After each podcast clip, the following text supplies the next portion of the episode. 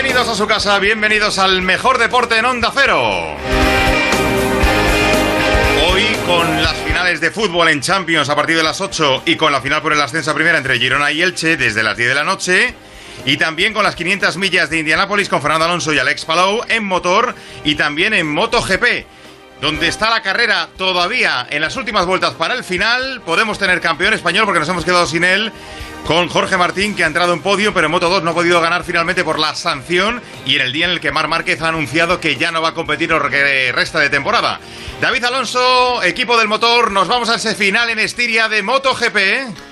Hola Antonio, muy buenas tardes. Sí, la verdad es que está siendo el mundial más extraño, más abierto y con más potenciales ganadores de los últimos tiempos y más aún lo va a ser después de saber que Mar Márquez va a prolongar su recuperación y que ya no va a disputar este título. Fíjate, el año pasado hubo 5 ganadores en 19 carreras, de las que Márquez ganó 12.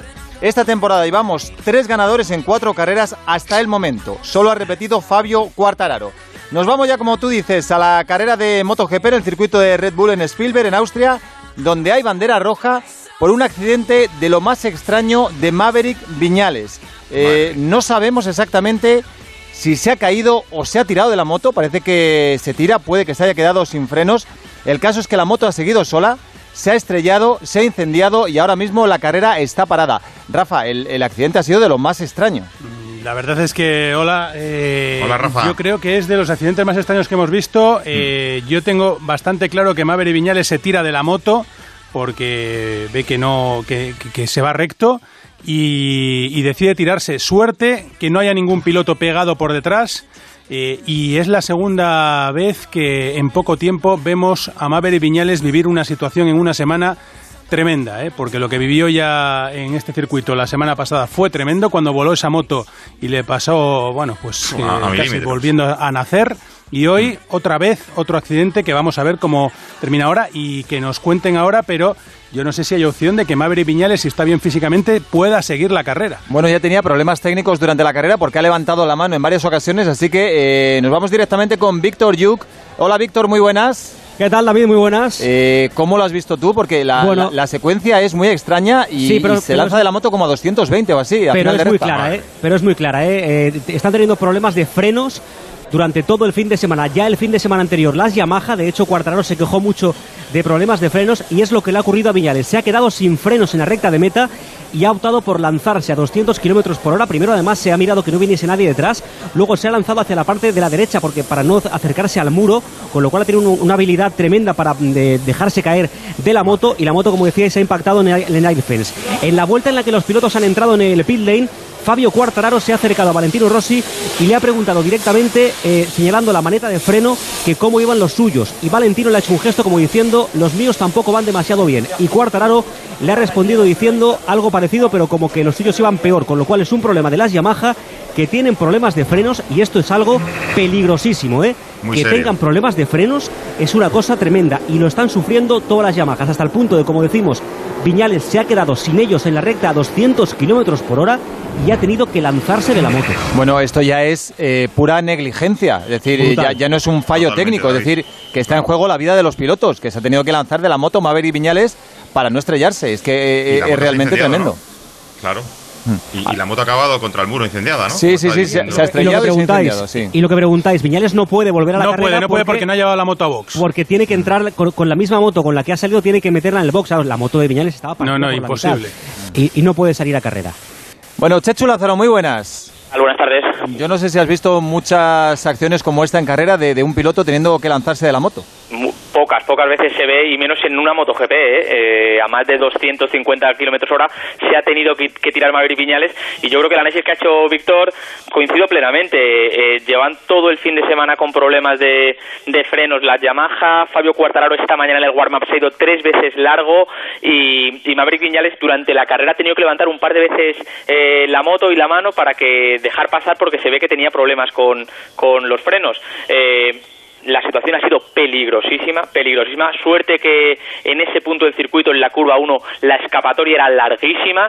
Eh, se ha podido tirar Maverick Viñales de la moto y no sé si lo habéis comentado, pero sí, la bandera roja, más que por la caída en sí y, por el peligro de que Maverick estuviese en pista, ha sido porque se ha roto el air fence, ese sistema de protección, y cuando se rompe un air fence, lo primero que hay que hacer es sustituirlo por seguridad y por eso ha sido, ha sido esa bandera roja. Se va a reiniciar la carrera a las 2 y 35 informan ahora. Eh, va a ser una carrera a 12 vueltas y la clasificación será de la parrilla será en función de la última vuelta que se ha disputado, es decir, mil partes de, la, de esta pole en esta segunda carrera. Bueno, fijaros una cosa, por confirmar lo que estamos diciendo, hemos visto una imagen de un técnico de Brembo, que es la marca de frenos que suministra, en este caso, a, las MotoGP y a la Yamaha, que estaba dentro del box de Valentino Rossi hablando con el piloto italiano, ¿eh? el, jefe o uno de los ingenieros de, la marca de frenos. Y, mira, una, una cosa es que acabo de ver ahora mismo un tuit de Jorge Lorenzo que ha puesto frenos, simplemente, y el emoji de ese que sale la palmada en la cara como lamentándose, pero ha puesto breaks, frenos. Escuchad, ¿y cómo va a salir ahora Valentino? Eh, sabiendo cómo tiene los frenos y lo que le ha pasado a su compañero.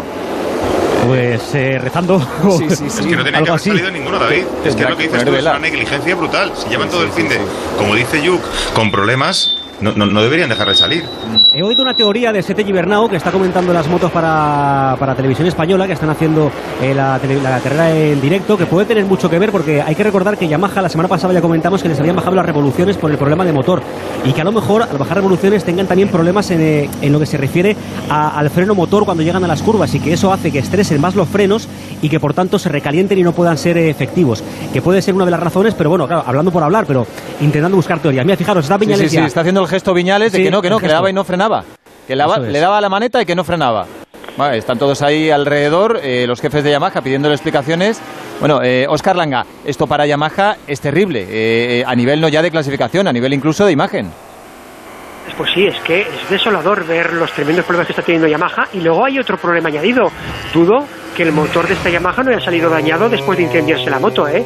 Eh todos recordemos el problema que tiene, que uno de los cinco motores ya estaba ya en Japón desechado, como este tampoco valga, les van a quedar tres para lo que queda de, temporada, ¿eh? O sea que es un problema tremendo para los pilotos de Yamaha, no sé si tendrá que ver con el freno motor como dice Sete, pero la verdad que esto es un tema ya de seguridad bastante grave. Langa se lanza a 200 eh, una cosa porque por hora, sí, sí, sí, a 200 es tremendo, es tremendo. Se lanza por el lado derecho de la montura y bueno, y recalcamos que Maverick está bien, o sea, que está perfectamente eh, a nivel físico pero... Está bien que lo digas, David, porque se lanza como si, si, Hablamos como si llevaran paracaídas. que se lanza a 220 kilómetros por hora, se lanza al asfalto yendo en, eh, una inercia de aceleración increíble. Dos carreras seguidas para Maverick, de verdad, de tremendas. Para olvidar. Y hay, afortunadamente ha tenido suerte que la curva 1 tiene una pendiente para arriba muy alta y eso quizá también le haya frenado un poco, pero la verdad es que se podía haber hecho mucho daño. ¿eh? Y os digo que, qué pena para Joan Mir, ¿eh? porque eh, ahora se va a tener que empezar. Tenía ya más de dos segundos de ventaja, está haciendo un carrerón espectacular después de lo que hizo el fin de semana pasado. Y yo no sé cómo lo veis vosotros, pero está demostrando... Pues que no, que no le pase lo que a Paul en la primera carrera porque estaba en la misma situación que Espargaro. Espargaro estaba liderando la carrera con solvencia, se paró y luego mira cómo terminó la carrera para es Paul. lo contrario que, para Paul, que ha salido como muy ansioso y, ya prácticamente había se va a reiniciar la de empezar, ¿eh? todavía el warm-up. Pide el turno de palabra Paco Martín, ahora estamos con él, pero antes, eh, bueno, eh, van a hacer la, la vuelta de formación. A ver, Paco, muy buenas. Hola, hola, oye, vamos a ver. Me, ha dicho Alberto Fernández, está Paco Martín como una moto, nunca mejor dicho. ¿Qué quieres decir? A ver, ¿qué te pasa? Como una moto es otra, vamos a ver. Primero, ¿qué tiene que ver el freno motor con los frenos? Está teniendo problemas de frenos el propio Cuartararo desde las sesiones de entrenos. Está teniendo de frenos. Y otra pregunta es, que a mí me gustaría que me aclarara la gente de Brembo, porque todos los equipos, todas las motos que veis ahí en la parrilla, el 90% utilizan equipos Brembo de freno. Entonces, ¿solamente qué pasa? ¿Solamente en las Yamahas? ¿O qué puede ser de la bomba de presión, que es de, la, de las pinzas, de los pistones? ¿De, qué, ¿Cuál es exactamente el puto problema que tienen los frenos de las Yamaha? O sea, que es que, es que eso es lo que tiene que salir alguien de Brembo a aclararlo. Eso está claro. Y qué putada, la verdad, lo de lo de ¿eh? Qué carrerón, qué carrerón. Bueno, bueno, eh, todavía sigue. Eh, estaba haciendo un carrerón. Yo creo que tenía ritmo de carrera como para mm, volver a ponerse por delante otra vez. Claro, claro, por eso. Pero vamos, lleva un ritmo, lleva un ritmo el hombre de carrera que increíble que, que vamos a ver, yo, yo espero que, que mantenga esa cabecera, vamos. Pero Paco ha dicho una cosa clave, que es que los de Bremo deberían de dar algún tipo de explicación a lo sucedido, ¿eh? Porque Claro. no es normal para nada lo que está pasando. Pero bueno, eh, el problema está concentrado en las Yamaha, ¿eh? o sea, tiene que ser un problema de, de Brembo, sí, efectivamente, pero también un problema asociado a, a cómo frenan las Yamaha, porque no es un problema que solo ha tenido Viñales, lo está tenido todo el fin de semana Cuartararo, lo ha tenido también Rossi, o sea que ahí hay, un, hay no te digo un 50-50, pero hay problema de Brembo y de Yamaha, ¿eh? El freno motor no tiene nada que ver con lo que son los frenos. No, pero la teoría que ha contado Víctor, que bueno, que cuenta Sete, que es cierto que sí, si al final no puedes utilizar tanto el freno de motor, puedes estresar, puedes tener que tirar más de frenos, que no lo sé, es Ah, una teoría que ha dicho eh, Sete, no lo tengo claro. Paco Chechu, volvemos luego a, a- a esta polémica porque se va a reiniciar la carrera con Joan Mir en primera posición, así que carrera express a 12 vueltas, a punto de venga. comenzar en el circuito de Red Bull en Spielberg. Vamos, Víctor. Están ya los Vamos. pilotos ahí colocados en la parrilla de salida. Vamos, vamos, vamos, dice Paco. Se va a poner en marcha el semáforo. Arranca bien la carrera. Arranca bien la carrera con Mir en primera posición. Sale como un tío, ha salido como un disparo. Joan Mir en esa primera posición, primera curva. Vamos a ver si no hay ningún tipo de complicación. En esta primera posición, eh, Joan Mir. En esto es, eh, es Miller el que se coloca ahora en primera posición en la subida, en la parte de arriba, cuando intenta llegar a la frenada de la curva número 3. En esta curva tan complicada, como decíais, era son 12 vueltas para que termine esta carrera express de la categoría de MotoGP. La pelea ahí en paralelo con Miller en la subida con eh, Mir en primera posición. Aguantamos también ahí el piloto mallorquín. Vamos a ver si consigue llegar a la frenada de la curva de arriba. Le mete la moto por el interior. El piloto australiano que se coloca en primera plaza. Se la va a devolver. Vamos, devuélvesela, vamos, devuélvesela. Al final cierra bien Jack Miller y está en primera posición el piloto australiano. Bueno, De todas formas, eh, Mir tiene un ritmo de carrera realmente espectacular y sobre todo se le ve con muchísima confianza hoy. Sí, Sobre todo lo que no tiene que hacer es ponerse nervioso ahora. Ya que le ha adelantado Miller, calma, que lo pase cuando pueda y a ver si puede mantener su ritmo, pero que no se ponga muy nervioso. No, hombre, es verdad que le han hecho una faena. eh, Paco Martín ha utilizado otra palabra, pero vamos, eh, Sí, sí. al fin y al cabo le quedan no, 12 Paco. vueltas todavía por delante y yo creo que la Suzuki va muy bien y él especialmente. Así que ahora está entre Miller y Paul luchando por la victoria en un circuito que, por cierto, es poco propicio para los españoles porque Márquez nunca ha ganado aquí en MotoGP. Creo que el único que lo ha hecho ha sido Jorge Lorenzo. Ducati. Y solo habían ganado Ducatis aquí, veremos a ver si también cambia esa dinámica, porque ahora mismo está Miller en cabeza, pero está la Suzuki ahí y ojo, 3 KTM detrás de Miller, ¿eh? Yo detrás de que ahora perdón. mismo Paul va muy fuerte apuesto por también. Paul, apuesto por Paul que le veo que después de que seguramente se había desanimado con la salida, con eh, la pole. cuarto y un poco y lejos de, de la cabeza de carrera, está viendo que le está pasando lo de la semana pasada, pero al revés, como decías tú, Checho. Tú eres valiente, Rafa, ¿eh? Como dirían los taurinos, ¿cómo te arrimas al toro? La apuesta por Paul ya, cuando quedan 11 vueltas Era, todavía. era- era la primera pole de eh, la primera pole de Paul, de Paul Espargaró, ¿no? Este fin Sí, de sí. semana. Y la primera de, La perdió, de KT de Rafa, KT KTM, la primera de KTM en la historia de MotoGP. Y la verdad es que está ahí peleando por esa primera posición de momento, actuando en la tercera posición Paul Espargaró, que se había venido abajo en la primera carrera, pero ahí está peleando con fuerza también las KTM, que se hay un montón de KTM en las primeras posiciones. ¿eh? Fijaros, la de Paul Espargaró, daño, ¿eh? Oliveira, Binder. O sea, es que están todas las KTM en la parte de arriba. 11 vueltas para el final. De momento con Miller en la primera plaza. Intenta Joan Mir que no se le escape. En estas vueltas se quedan que parece que sean muchas, pero cuando se dan cuenta se han esfumado todas, ¿eh? Pero Mir, 11 Mir está controlando eh, bien, ¿eh? Fijaos, tenemos a... Cuartararo, Sí, es lo que iba a decir yo. decimocuarto, cómo cambia el. Mundial, ¿eh? Decimocuarto, Cuartararo. ¿Cómo Increíble. está cambiando el Mundial? No, no, es que hay muchísimas alter- alternativas. Eh, a Valentino lo tenemos ahora mismo octavo detrás de, detrás de Nakagami, pero es un mundial súper abierto. Yo creo que en Yamaha, si al final no consiguen este título, van a desperdiciar la oportunidad de subida. Es decir, un mundial sin Márquez, eh, en teoría era para, para que Yamaha dominase y están dejando escapar muchas oportunidades. Es verdad que Cuartararo ha ganado dos carreras, pero yo sinceramente no esperaba un mundial tan abierto como el que estamos viendo y con tantos ganadores diferentes. Sí, y estamos viendo, David, la moto de Viñales totalmente destrozada, ¿eh? Sí, claro. Es que quitas de la ecuación a. Marc Márquez y, y fíjate todo lo que hay, ¿eh? Es que nadie está aprovechando la ausencia del, del rey ahora mismo, como está diciendo David. Hay demasi- demasiadas alternativas y, y muchos errores, ¿no? Eh, Cuartararo decimocuarto, sí. Sí, sí, ojo con Miller que se quiere escapar, abre un poquito de distancia respecto a Mir. Sí, está llevando ahí, sería apenas eh, medio segundito de distancia sobre Joan Mir. Recordemos que Mir ha acabado también la carrera con problemas en el antebrazo. Estaban haciendo ahí masajes dentro del box, pero se le veía bastante contento al piloto australiano porque evidentemente la carrera la tenía ya prácticamente perdida con esa escapatoria de Joan Mir, pero ahora está peleando por conseguir lo que sería otra nueva victoria de Ducati en este circuito en el que, como decía Chechu, solo han ganado las Ducati en el circuito austra, eh, y con Paul que lo veo ahí intentando quitar también la diferencia con Joan Mir, ¿eh? está apenas a cuatro décimas. Fíjate, Cuartararo está incluso por detrás de Alex Márquez, que va progresando adecuadamente, como diría en el colegio. Eh, Alex fea. es decimosegundo en esta carrera. Claro, al acortar las vueltas ahora, por eso Miller está intentando, aunque tenga problemas con el hombro, pero está intentando despegarse, pero Mir yo creo que lo, lo tiene controlado, ¿eh? Paco, y se la ha jugado con, con los neumáticos blandos, ¿eh? Ha cambiado los neumáticos, lleva blando no, delante, blando claro. detrás. Claro, está intentando irse, irse como sea, como vamos a 10 vueltas, ahora son 9 las que quedan. Que la verdad es que Empieza a abrirse un pequeño hueco entre Miller y Mir y entre Mir y Paul, que es tercero. Vamos, Joan, que puedes apretar ahí apenas dos décimas la diferencia ahora con Joan Miller en la subida en la recta. Falta de nueve vueltas para que termine la carrera. Todos agrupados y vuelta rápida para Oliveira. Otra de las KTM que está ubicado en la cuarta posición, como decíais, Fabio Cuartararo, líder del mundial, que está únicamente puntuando. Puntuaría dos puntos eh, en esta carrera, en esa decimocuarta posición. Que yo no sé si llegaría a perder incluso el liderato del mundial, tal y como está ahora mismo la, la Están los clasificación. tres Mira, pues no. En, en- en tres cuartos de segundo, ¿no? Ahora Apenas mismo, sí, sí. Miller, y. Paul, ¿no? Apenas, Y ojo, eh, ojo cómo, cómo, cómo ha empezado Dovizioso este reinicio, que, que está ahora mismo rodando quinto y muy fuerte, también está con, con neumático blando, ¿eh? también ha apostado por neumático blando y parece que le está funcionando a Dovizioso. ¿eh? Nueve vueltas Sí, para la final. Langa, si nos dicen antes de empezar el campeonato que íbamos a ver una carrera con esta situación ahora mismo, Miller, Mir, Paul, Oliveira, Dovicioso, eh, antes de empezar el Mundial, no, no lo hubiéramos creído ninguno.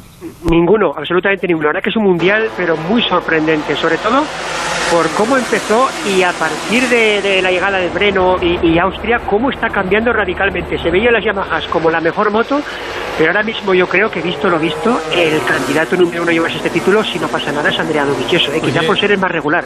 Aquí el que se ha mojado el sido yo, ¿eh? candidato. Yo voy a apostar por Joan Mir. Joan Mir. ¿Para el campeonato?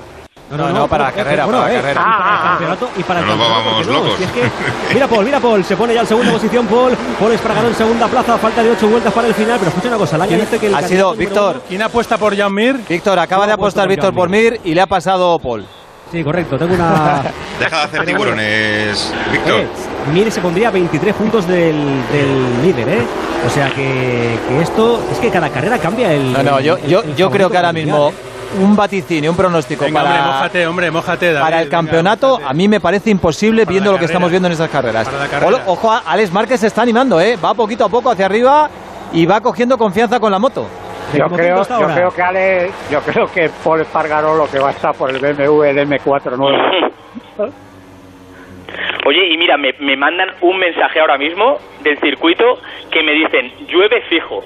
Oh, lo que faltaba. Ya lo que faltaba para animar la fiesta. ¿eh? Pues se suspende entonces. Hay que, hay que ocho pasar vueltas, ¿no? rápido, hay que ponerse primero entonces, ¿no? Chechu.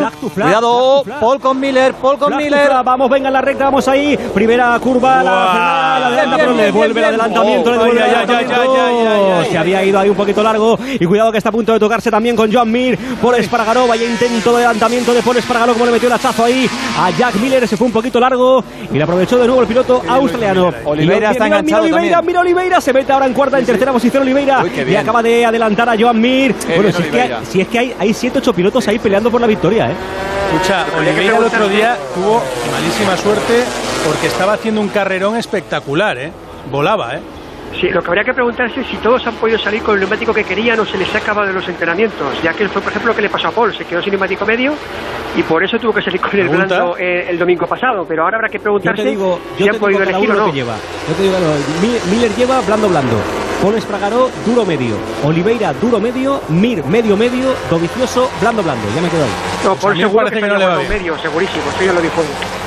Sí, sí. Estamos viendo carreras, como decía Langa, sorprendentes y, y con más alternativas que nunca. ¿eh? Es como si se hubiera ido el profesor de clase, que el profesor es Marc Claro. Márquez, y los alumnos se han despendolado. Y David, Es que ese es el factor, David, no, se han no es subido el encima de las coronavirus ni mesas. nada se de... están- Claro. Están tira- eh, no, no, eso, eso, se han subido encima de la mesa, están tirando la, la- Sí, la sí, sí, pizza, sí. La, pizarra. Rebelión en las aulas.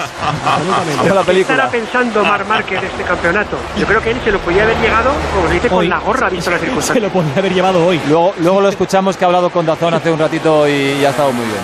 Parece la copa, la copa KTM, ¿no? Sí. ¿Quién apuesta por Oliveira? Que está tercero, ¿eh? A dos décimas de Paul. Pues escucha, yo digo Paul y Oliveira Intenta el segundo. interior, Rafa intenta el interior, ahí Paul Espargaro ahora a Jack Miller que vuelve a cerrar de nuevo la puerta del piloto australiano y se mantiene ahí la posición a seis vueltas para el final. Uf, Yo veo muy bien Mira, a yo- Paul. Veo muy bien a Paul. Para la carrera y- apuesto por Paul. Sí, para sí. la carrera hemos Ah, bueno, claro, cuatro vueltas más tarde es muy fácil decirlo y apostar, ¿no? Te digo. Ah, es que, Paul. claro. Yo con las apuestas, de todas formas, yo apostaba que el Real Zaragoza subía primero y mira cómo lo ¿Tú que ha con quién pasado. ibas, Rafa? Que, que se me ha olvidado. ¿Tú, tú con quién ibas? Con Paul también, ¿no? Rafa, sí, sí, Rafa Rafa, ha dicho Paul. De hecho, que Ah, vale, Rafa, vale. Rafa ha sido valiente, además, que lo ha dicho eh, cuando llevaban una vuelta después de la reanudación. Pues yo sigo apostando por Mir. Venga, vamos a. Yo le digo opción también a Mir, venga. Vale, gracias, Yo, Joseba. Y- yo voy con Tito Rabat. Con Tito, vale. Apuesta arriesgada.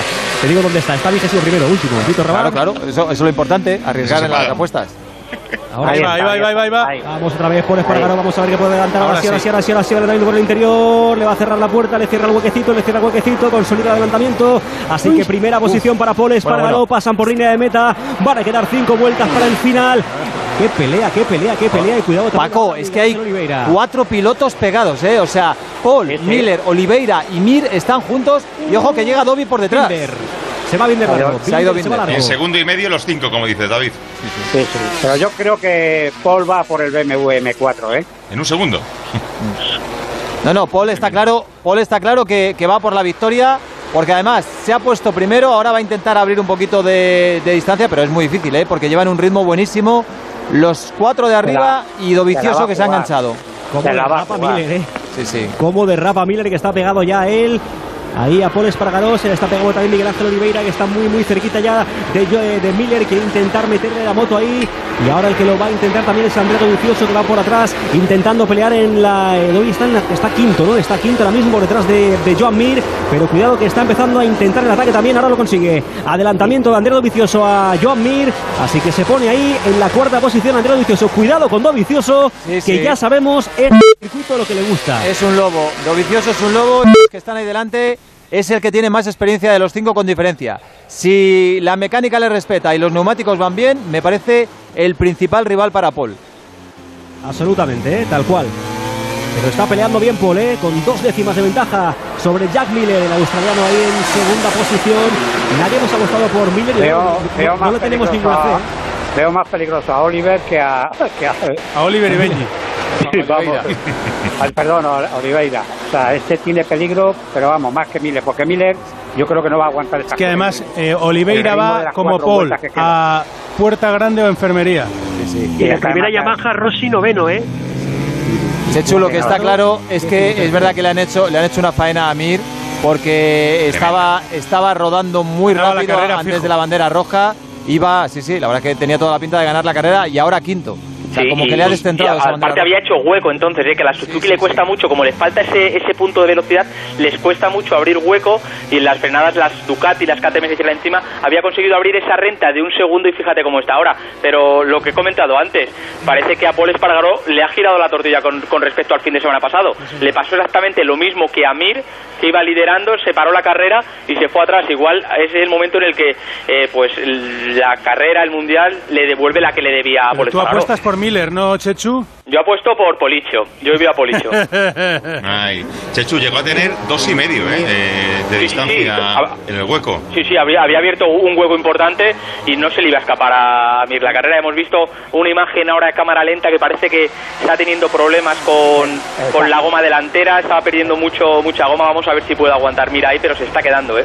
El neumático delantero de Mira, ahí se ha visto en la imagen, está, está mal, ¿eh? No, ya hay cinco décimas entre los tres primeros, Paul, Miller y Oliveira, y los dos perseguidores que son Dovicioso y Mir. Y luego ya está el grupo grande detrás a otras seis décimas. Pues Oye, yo, yo creo que le toca a Paul, ¿no? Eh, Él, él ha sido el, el máximo responsable del desarrollo de esa moto, junto con Pedrosa, ¿no? Que está con piloto probador. Yo creo que él piensa En lo mismo, casa, Landa. En su casa y además, oye, con la mala suerte que ha tenido, yo creo que... Eh, pues me da que, Oliveira, que Oliveira no piensa igual, ¿eh, Oscar? no, no, no se lleva muy bien últimamente, pero bueno. Que tocar, esto es que te lo tienes que ganar, ¿eh? O sea, aquí no es que hoy te toca a ti y ya está, sino que... Cada uno busca su hueco, y está claro. Y se lo está peleando, ¿eh? Porque a tres vueltas para que termine la carrera. Estamos ahí con esa diferencia de Poles para ganar de dos decimitas eh, sobre Jack Miller. Está peleando también como un tiburón, como decíais. En la tercera plaza, Miguel Ángel Oliveira, cuarto ya vicioso a siete décimas. Así que el podio puede ser o va a ser entre Poles para ganar Jack Miller y Oliveira. Si no pasa absolutamente nada, vamos a ver exactamente el orden del podio de la carrera. Porque parece que Dovicioso se ha marchado un poco y por tanto no va a poder pelear por el podio. Se descuelga, sí, se descuelga Dovi. Lo habéis comentado ya, pero es increíble. Valentino noveno y tiene justo detrás a Iker Lecuona. la Yamaha eh, están teniendo un año horrible y bueno, eso que hemos visto a, la Petronas de, de Cuartararo ganar dos carreras, pero la Yamaha oficial están yo creo que en su peor año.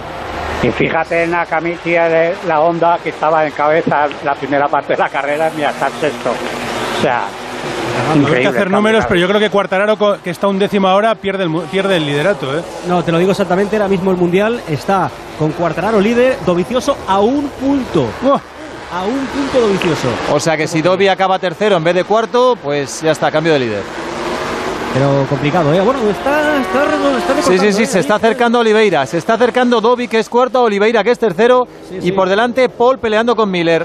Avisan a Valentino Rossi, le hacen un warning por eh, superar los límites de la pista, con lo cual si vuelve a hacerlo tendrá que hacer la long black penalty. A falta de dos vueltas para el final, sigue la pelea en cabeza de carrera. Ahí con Paul Espargaró en primera posición con Jan Miller que no termina de marcharse el hombre, sigue pegado ahí a la KTM, una KTM, una Ducati, luego por detrás otra KTM y otra Ducati y la primera moto que no sea ni KTM ni Ducati tenemos que buscarla en la quinta posición con Joan Mir en la primera plaza pero peleando con su compañero de equipo con Ale Rings. Anda, que si llega Paul Espargaró a Honda como campeón del mundo, ¿qué?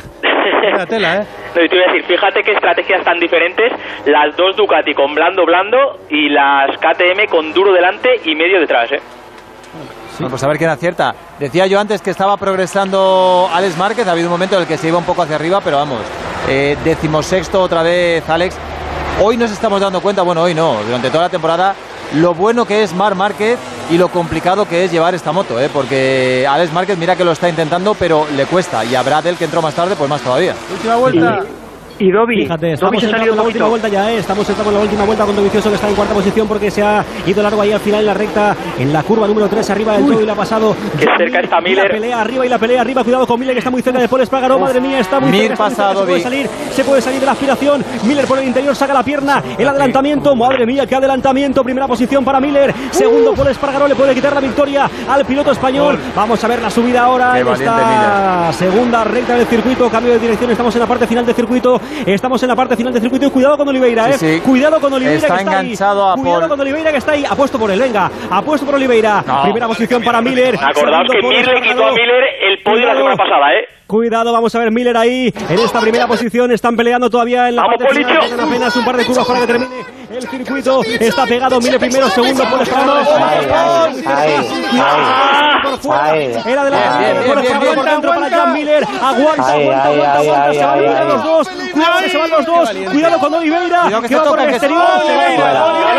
Va Miller, toca, se va a Oliveira. Va a ganar Oliveira, madre mía. Va a ganar Oliveira. Oliveira, Oliveira, Oliveira, Oliveira. Gana el piloto portugués. Primera posición para Oliveira. Segundo Miller. Tercero Paul Espargaró. Cuarto Joan Mir. Quinto Dovicioso. Sexto Rins.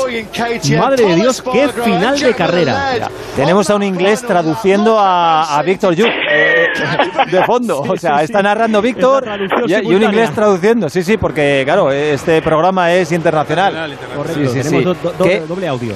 Chechu, qué mala suerte lo de Paul, ¿eh? se, la, ha jugado y yo creo que era lo que tenía. Era su, se estaba jugando su primera victoria, lo ha dado todo. Miller igual, ¿eh? La verdad es que ha sido un, un final de carrera agresivo por la parte de los dos, pero limpio, ¿eh? Porque no se han dado ni un metro, pero tampoco han hecho ningún movimiento que digas que estaba fuera de la ley. Se estaban jugando su primera victoria y lo ha aprovechado, no el más listo, sino el único que estaba ahí al acecho, que ha hecho la trazada natural, que ha sido Oliveira, porque tanto Miller como Paul se han ido largos en la última, en la última curva. Es lo que quería ver, estamos viendo la repetición, Langa, eh, no ha habido nada raro ahí, ¿no? Cuando se ha salido de pista Paul, ahí está, están trazando los dos a la vez. Eh, nada, no tiene espacio Paul para pasar y tiene que salirse de pista. Sí, sí, sí. Ha entrado, muy no creo que le retrasen a Paul, porque ha perdido del primero al tercero. No, lo, no creo que le quite ningún puesto más. El más, listo, el más listo ha sido Oliveira. Estaba al acecho, los dos de delante se han descuidado un poco y les ha pasado a los dos. Es que Miller ha sido muy valiente. Ducati ¿eh? satélite, ¿eh? una, una, una KTM satélite, perdón, una KTM satélite. ¿Cómo está el mundial?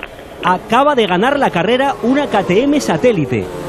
O sea, este loco Quien haya este apostado mundial, por ¿eh? Oliveira, que se prepare para ganar dinero, ¿eh? Porque No. yo no sé cómo su mundial, la verdad. Paco, no sé si ha La semana pasada os recuerdo que hubo partes de la carrera que ya era el más rápido y, y Oliveira yo creo que está haciendo una progresión brutal. Brutal. Y el Mundial se pone con Cuartararo líder con 70 puntos, Dovicioso segunda posición a 3 puntos de Cuartararo, Miller se pone a 14, Binder a 21, Viñales a 22, Nakagami a 24, Rossi a 25. O sea, a tiro de una carrera hay 7 pilotos. Y Paco, fíjate, lo, lo comentábamos al comienzo, el año pasado hubo cinco ganadores, de las Sí. 19 carreras, Mar ganó 12, aquí en cinco carreras llevamos cuatro ganadores diferentes y además, ¿qué ganadores? O sea, nadie podía imaginar que Oliveira iba a ganar una carrera de MotoGP este año. Claro, y sobre todo KTM ya lleva dos victorias, que no han sido ninguna de, de Paul Espargaró precisamente. O sea que, pero bueno, oye, eh, el tema del mundial está, está cada día más igualado, ¿eh? Cuando, aunque vuelva eh, Márquez, eh, por supuesto va a estar el rey ahí, pero, pero va a tenerlo complicado. Y luego lo que no, lo que seguimos sin, sin que nos den una explicación clara es el tema de trabajo. Eso es, eso es incomprensible. Esperamos ahora explicaciones, imagino que va a hablar Maverick Viñales y tendremos explicaciones por parte de Yamaha, eh, pero Víctor, eh, ahora mismo es que está todo tan abierto que salvo Rafa Fernández, que es el torero y es capaz de apostar aquí al ganador de- del título ya, Fallar y fallar. eh, es que eh, es imposible decir quién puede ganar este mundial, porque parecía que Cuartararo era el gran favorito después de las dos victorias consecutivas, pero ha cambiado todo tanto que es impredecible. No te lo va a decir en antena, pero Rafa Fernández apuesta por Valentino Rossi, ¿eh? O sea, él, lo, lo dijo a- me, me lo dijo a mí hace, hace Es el más regular, Chechu. Eh, y está a 25 puntos, de li- está a tiro de una carrera. Y ahora vienen dos en Misano, ¿eh? que es Yo digo que va a luchar el Mundial. ¿Ah, sí? cono- conocido. Esperando Estoy ya convencido la- que va a luchar el Mundial. Estás que de broma, ¿no? No, no, no, ¿no? estoy de broma. No estoy de broma, yo estoy convencido que va a luchar el Mundial. Porque al final va a, va a ir sumando, sumando, sumando. Mira, mira Fabio como ahora... Claro, es que la veteranía es un grado, ¿no? A ver, Y ¿cuánto, la cuánto- estrategia de KTM ha funcionado mejor en la parada de la bandera roja, ha funcionado mejor la, la estrategia de los neumáticos en KTM que en Suzuki. Pero ¿A cuánto está ahora mismo en la general eh, en Rossi de Cuartararo, que es el líder, Víctor? 25. 25 A tiro de- puntos. A, a tiro de una carrera. O sea, nada, no, no es nada. Oye, estamos oyendo ahí, eh, el inglés este le está poniendo mucha pasión, ¿eh? Es, es impresionante, esto es eh, Onda Cero No, no, Inglaterra. es- no, eso, que, eso que oyes es la, la celebración eh, cuando ha llegado Oliveira al. Ah, es la celebración de Oliveira. Los gritos, sí, sí, sí. Los gritos de Oliveira con sus enfadado. mecánicos. No, no, no lo quiero ver enfadado porque Langa, te has llevado un chasco con lo de con lo de Márquez, la noticia que hemos eh, conocido que eh, pensábamos todos que podía volver el 13 de septiembre en la carrera de San Marino y bueno, ya tenemos claro que este mundial está perdido para Marc, que va a tener que pensar en 2021. Eh, sinceramente, de lo que iba a ser, que incluso fue a Jerez a la segunda carrera, a lo que ha resultado al final, pues eh, hay un abismo, ¿eh? porque de un Márquez optando a ganar otra vez el título, a igualar a Rossi, a, a perderse el campeonato, pues fíjate, eh, ha cambiado todo en muy poco tiempo. Sí, la verdad es que todo nos parecía increíble lo que estaba haciendo en el circuito de Jerez, en volver tan solo dos días después. Y la verdad que eso le ha supuesto que, que se pierda el campeonato. Pues eh, a veces que las operaciones ocurren alguna de estas cosas, ¿no? A lo mejor de 100 aciertas 99 y a lo mejor por X motivos, por acelerarlo demasiado, por pues ocurren estas cosas. Lo que está lo creo que, que marca ahora lo que tiene que hacer es recuperarse al 100% y encima es que llevaba ya dos inviernos recuperándose de los dos hombros, primero de uno y luego de otro, o sea que lleva dos años tremendo en cuanto al tema de las recuperaciones físicas y bueno, ahora tiene que pensar en acabar bien este año como pueda, ganar si puede alguna carrera al final del campeonato y prepararse para el 21 y ya está. Bueno, todo esto lleva un proceso. Imagino que al principio Marc Márquez estaba abatido y ahora está pues eh, resignado, al menos por lo que hemos podido ver y escuchar en la entrevista que ha dado a nuestros compañeros de Dazón justo antes de empezar la carrera de MotoGP. Este es Marc Márquez hablando con Ernest Riveras de su situación actual. La primera vez, eh, la primera operación, eh, seguimos ya las recomendaciones de, los doctores eh, que nos dieron la tranquilidad de que, de que, bueno, de que podía subirme la moto, de que podía hacer pues, vida normal, porque ni ellos mismos esperaban que la placa cediera. Y nada, ahora pues eh, son eh, más cautelosos, pues eh, mucho tiempo de, recuperación, pero está claro que una vez la temporada perdida vale más recuperarse bien y, y volver eh, lo más fuerte posible cuando eh, el cuerpo lo pida. Eh, yo fui el primero que le di toda la confianza al doctor Mir y a su equipo eh, con la segunda operación con ellos mismos, porque me han hecho miles de operaciones, todas han salido bien, pero siempre hay una que, que sale mal, ¿no? Cuando, cuando arriesgas. Pues eh, también les di la confianza a ellos una vez más eh, para que me operaran y, y, bueno, y seguiré sus plazos como los seguí siempre. Echando los perros, una señora de Cervera me hizo una reflexión. Estás haciendo un deporte de riesgo, llevas eh, ocho años en el Mundial de MotoGP, no te había saltado ninguna carrera. Dice, precisamente tú no eres de los pilotos que arriesga poco, te ha dado muchos campeonatos y en un deporte de riesgo me, me dijo la señora, hay un año que pringas, o sea, hay un año que, que te toca y, y, bueno, este ha sido, ha sido el año.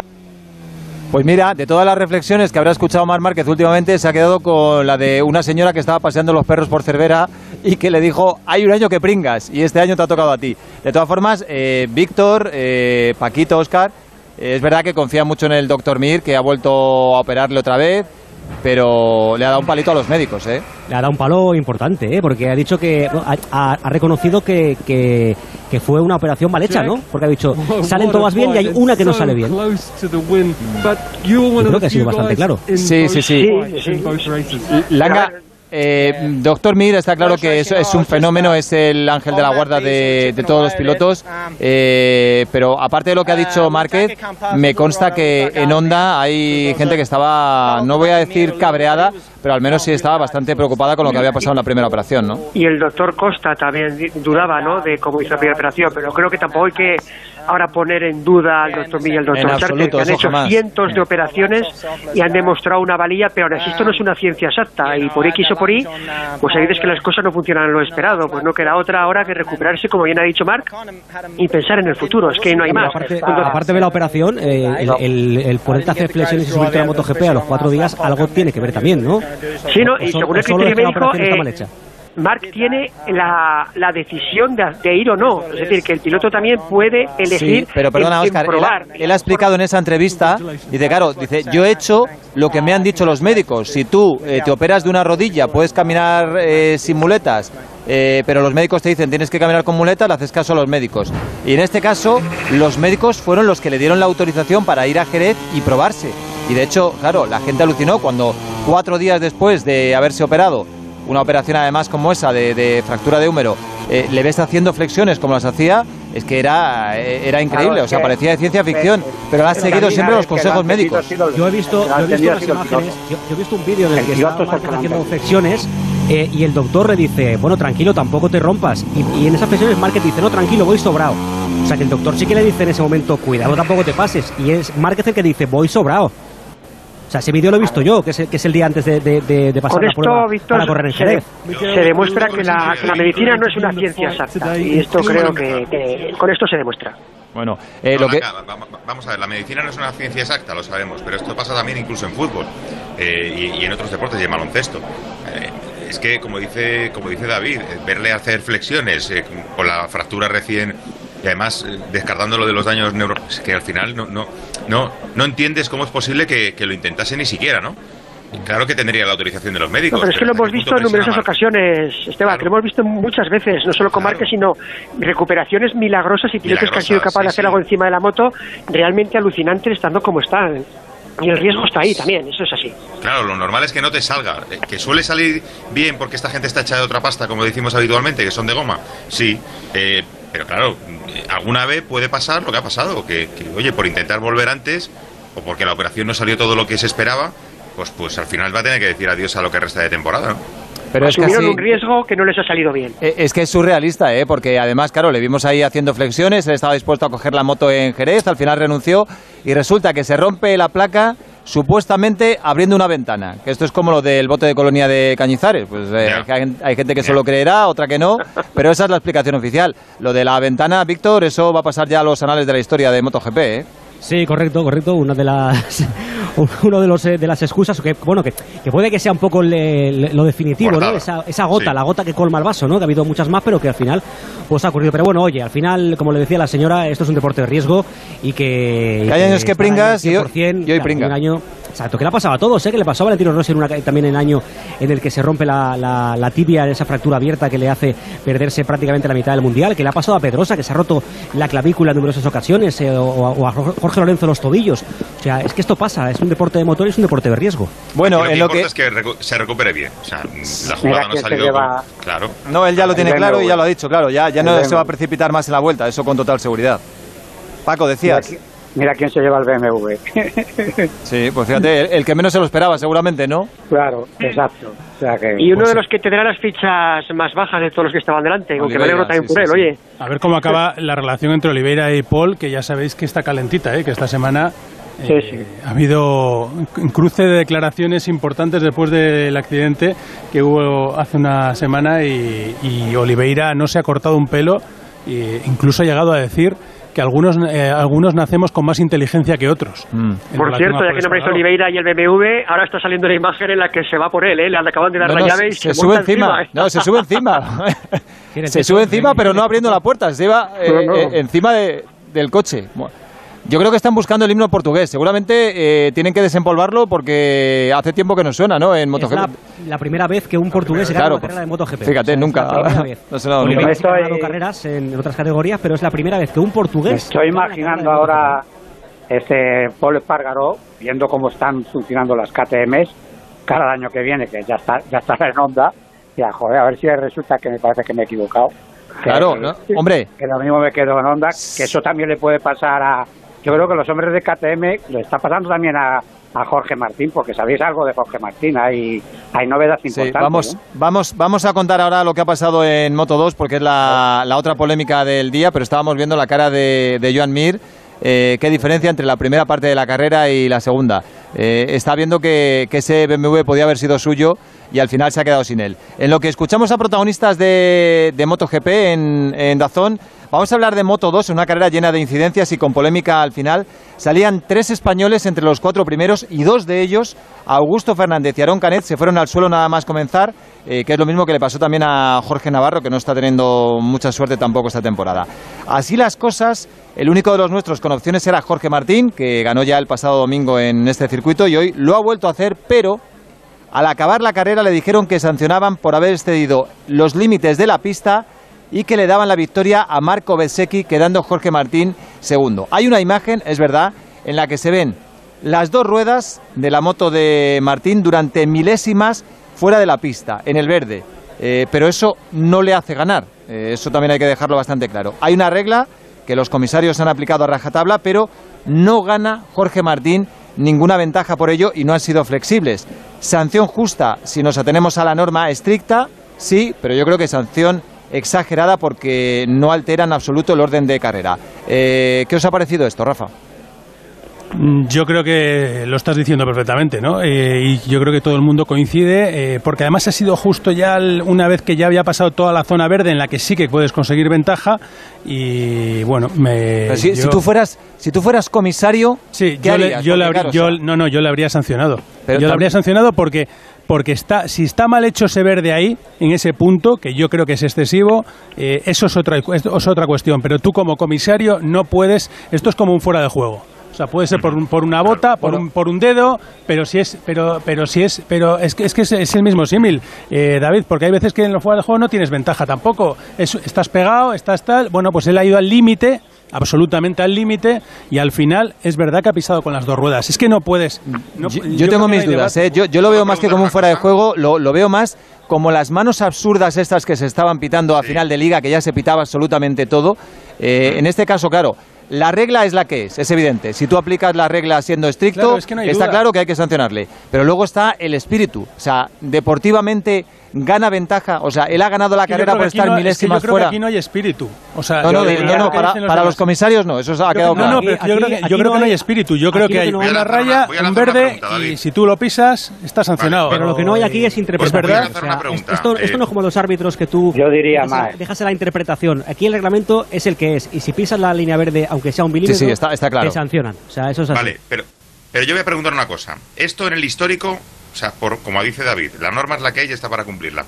Pero esto se ha hecho otras veces, que por Sí, milésimas siempre, siempre, y sin siempre, alterar. Siempre, siempre. Siempre, siempre. Bueno, pues Siempre, Siempre. Entonces, co- cometeríamos un grave error y, sobre todo, la remaríamos muy gorda de cara al futuro si no se hubiera sancionado a Jorge Navarro, a- diría a Jorge más. Martín. Yo, yo Sí, creo que y sobre está todo, Yo creo que el que está verdaderamente enfadado es Jorge Martín consigo mismo. Fijaros lo que os digo. Está sonando el de Portugal, ¿no? Sí, sí, sí. Está mal pintada. Ha puesto, creo que ha puesto Víctor un, un tuit, eh, Jorge Martín, y que estaba bastante cabreado porque, claro, o sea, él es consciente que ha pisado porque hay una imagen que lo indica claramente, que estaban las dos ruedas sobre el verde, pero, hombre, moralmente él se siente vencedor y es lógico, pero los 25 puntos se los lleva al final. Eh, Pero ese verde, yo, según mi opinión, la he visto la imagen. Si os, si os fijáis bien en la imagen cuando la veis repetida, eh, Jorge está por el piano. Y luego al final del piano empalma con ese hueco verde. Que Sobraba, verdad, eso sí sobra. está- eso está mal pintado. Efectivamente, Esa- esa eso es otra cuestión. Está Vale, mal pintado. cuestión. Paco. Eso para Bueno, pues que, que sancionen al que ha pintado. Pero Claro. si, en vez de Claro. pintado, si en vez de pintado ahí hay hierba o tierra, a lo mejor hasta se cae. O sea que, que si, si está pintado de verde es por seguridad para pilotos, pero no tienen que pasar por ahí. Antes de nada, vamos, vamos a escuchar al protagonista. Esto decía Jorge Martín, ganador de la carrera, aunque luego le han quitado la victoria y se la han dado a Bezzecchi. Bueno, la verdad que no sé, no sé ni dónde he tocado, pero, pero bueno. Es una pena porque todo el trabajo de, la carrera, liderando todas las vueltas para que te la quiten luego en el parque cerrado es doloroso, pero bueno, segunda posición que está bien porque estamos delante de Bastianini y de Marini, que al final son los, de momento, los rivales más fuertes. Eh, y nada, eh, buen trabajo, me quedo con dos victorias que he hecho en las dos últimas carreras, contento con, con el trabajo y a intentarlo de nuevo en Misano. Victoria moral, entonces. Sí, victoria moral, duele mucho, no me había pasado nunca y ¡fua!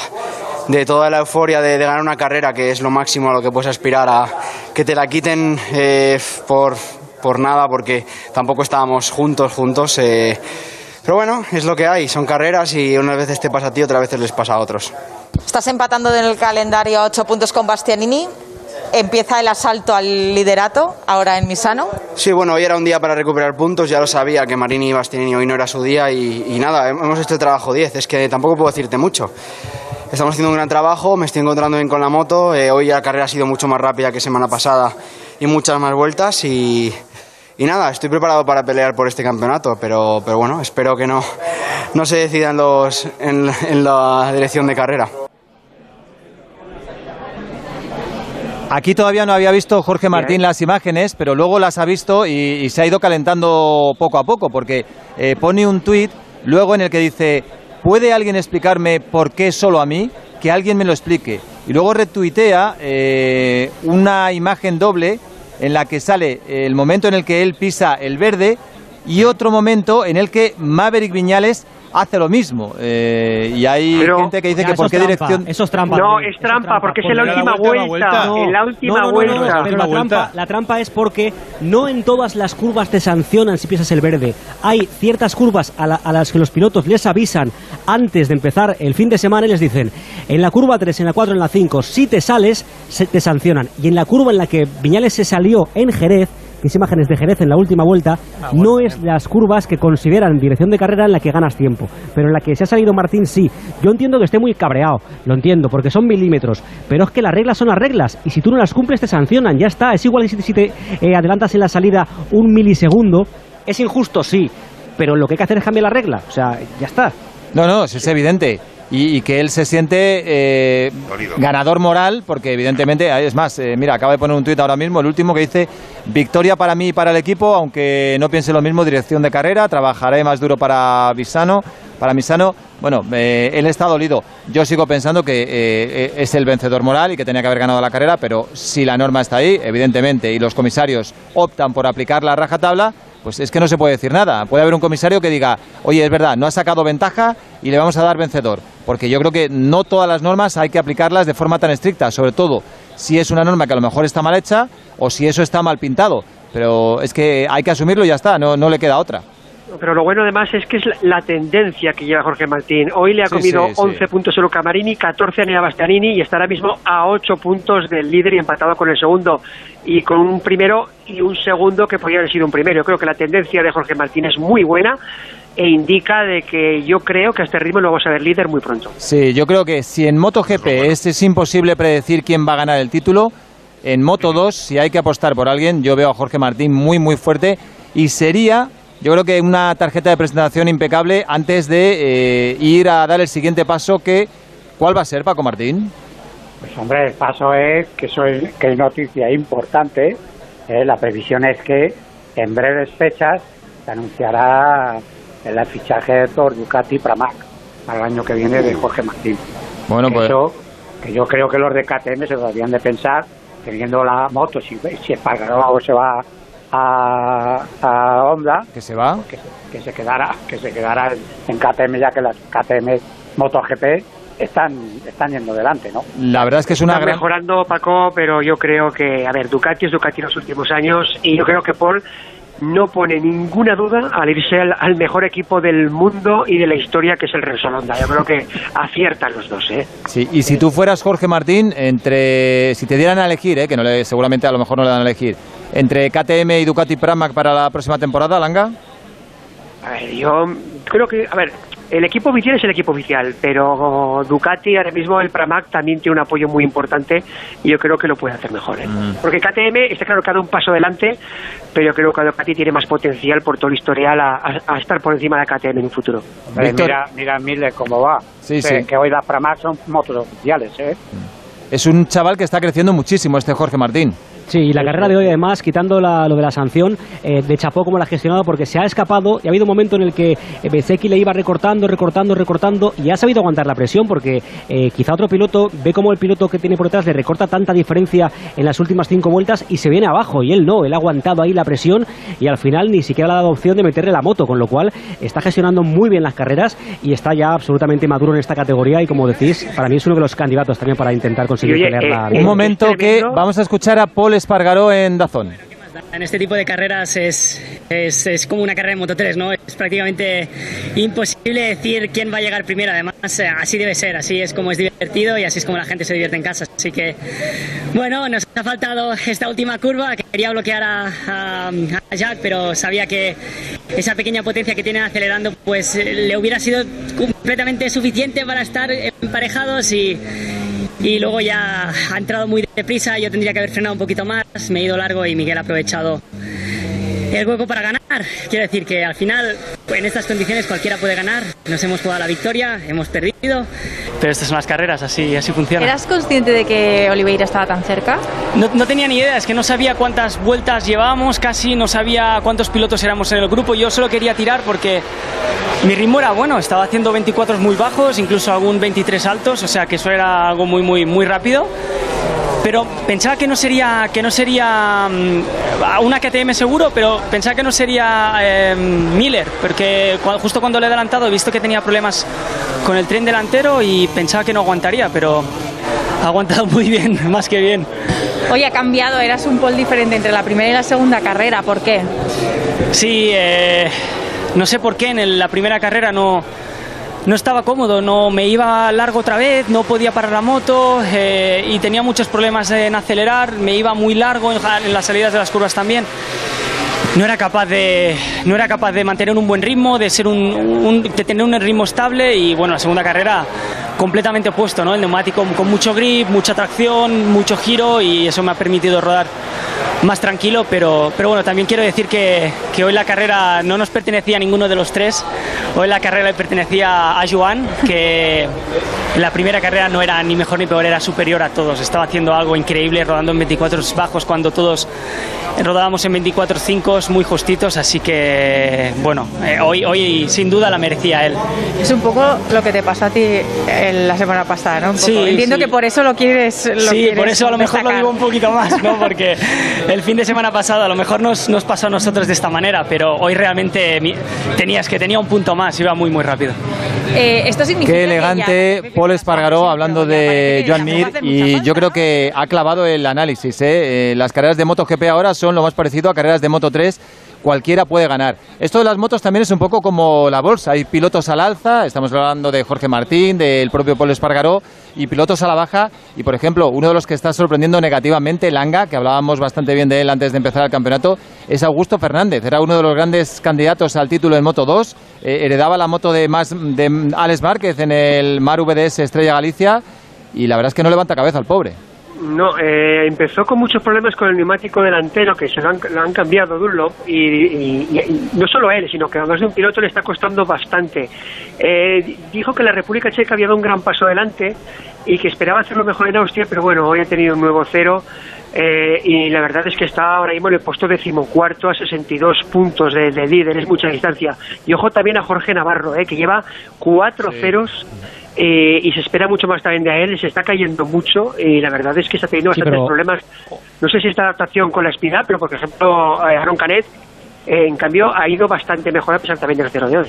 Hoy la han tirado, ¿eh? Hoy, hoy ha sido Sam Lowe's, que se ha llevado por delante a dos pilotos. Uno de ellos, Jorge Navarro, sin comer ni beberlo, estaba eh, sí, en una buena posición. Mala suerte, ¿eh? Bueno, Sam Lowe's, Sam Lowe's Víctor, delante, que ha tenido eh, una carrera desastrosa hasta el punto que le han sacado la, la bandera negra para que abandonara porque ha vuelto a correr y ha vuelto a irse al suelo y estaba y, le, y han, en esa acción con Jorge Navarro han, le han sancionado por conducción temeraria. Se ha caído dos veces y al final se ha caído. Y por lo que decías de Augusto, yo creo que le han podido las ganas, ¿eh? porque había hecho un muy buen fin de semana, tenía buen ritmo para pelear por la victoria. Se ha visto delante porque estaba bien posicionado en el comienzo de la carrera y al final, esa, esa a lo mejor, pues no sé, exceso de, de motivación o de ganas han hecho que se fuese al suelo al final. Y en lo que escuchamos las explicaciones de Maverick Viñales, que nos dice por línea interna Chechu Lázaro que está ahora mismo en un Zoom con él. Eh, así que esperamos las explicaciones de Maverick Viñales sobre esa incidencia, esa caída que ha tenido. Bueno, caída no, realmente se ha lanzado de la moto antes de que se estrellara. Eh, terminamos con Moto 3. No ha sido el día de los españoles porque eh, no hemos tenido a ninguno en el podio. Y mira que es raro, el podio ha sido Vietti, Arbolino, Ogura con Albert Arenas quinto, Raúl Fernández octavo y Sergio García Dols décimo. cuando uno no está para ganar, Víctor, hay que sumar buenos puntos y eso es lo que ha hecho hoy Arenas. Sí, además era una carrera muy complicada, ¿eh? porque era un grupo muy numeroso. Él ha estado en todo momento metido en el grupo de cabeza de unos 10, 12 pilotos que estaban peleando por la victoria.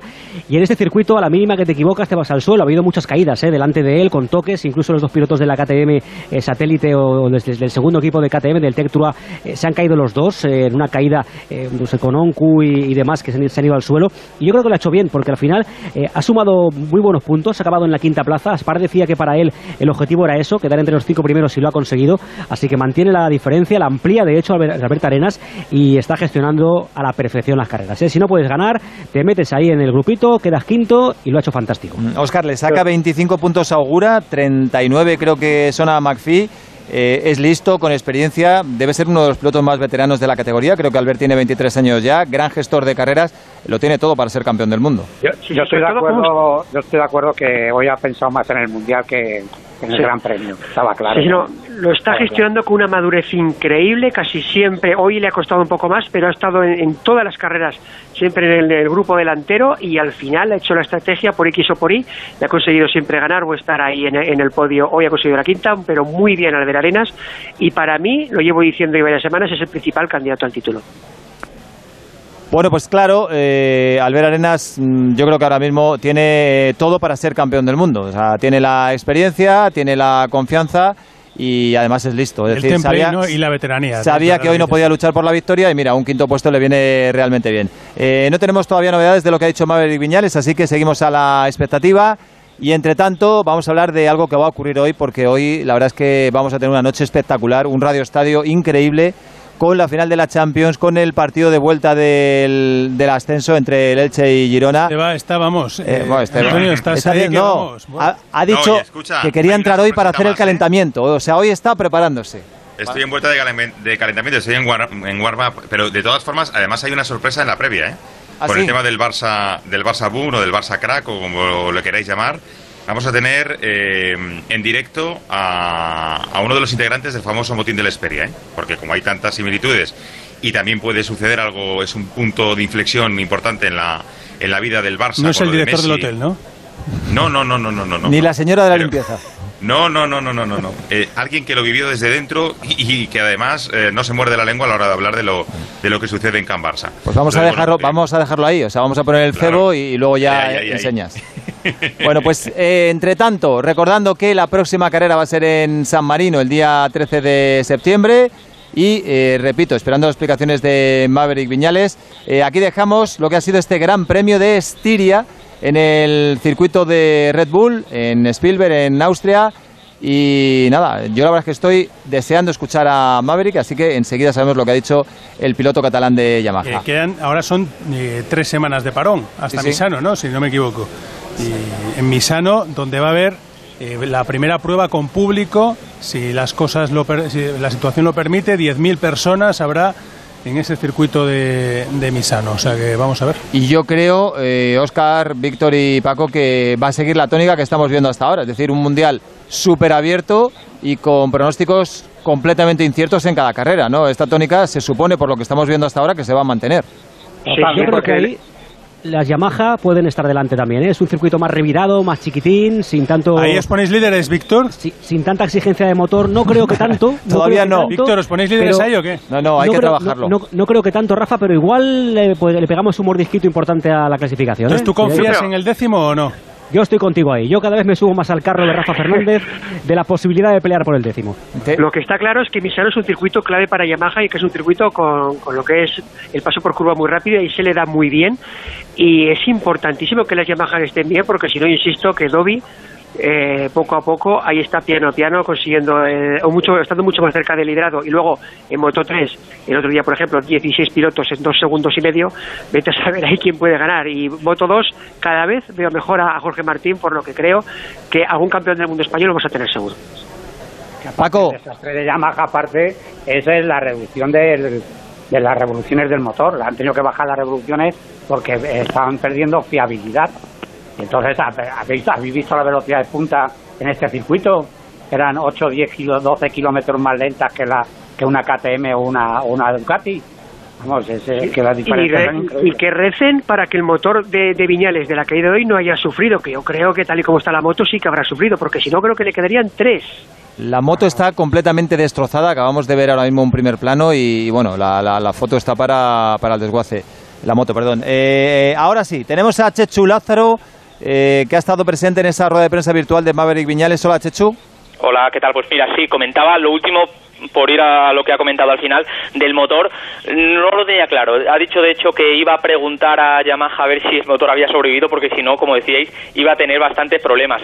Pero sobre la carrera, él ha comentado que desde la vuelta 4, cuando estaba peleando con Dovicioso esa sexta plaza, ha empezado a notar problemas de frenos, por eso que se ha ido para atrás, que ha levantado la mano en alguna ocasión, y cuando ha tenido ese, ese ya problema en la vuelta 11, creo que ha sido, eh, él ha comentado que directamente ha notado que el freno no iba. Eh, no lo ha pensado, eh, se ha tirado al suelo eh, y afortunadamente no le ha pasado nada. Dice que tiene dolores en el hombro, pero cuando le he preguntado yo si era la situación de más miedo, de más pavor que había vivido en un circuito, ha sido muy claro, ha dicho, de miedo nada, no ha pasado miedo, dice, porque los circuitos son lo suficientemente seguro para que si tienes un problema de estas características te puedas tirar de la moto sin consecuencia. Yo no sé, ¿eh? Eh, mucha frialdad de Maverick Viñales en ese momento porque eh, ya solo en la tele da bastante eh, pánico ver cómo se ha tirado Maverick, pero bueno, él, él estaba bastante tranquilo. ¿No ha habido ningún palito a Yamaha por parte de Maverick, Chechu? No, no, no, ha sido muy diplomático, estaba muy tranquilo Maverick Viñales, ni a Yamaha ni tampoco al suministrador A de frenos, sí, que sí, es sí. Brembo en este caso.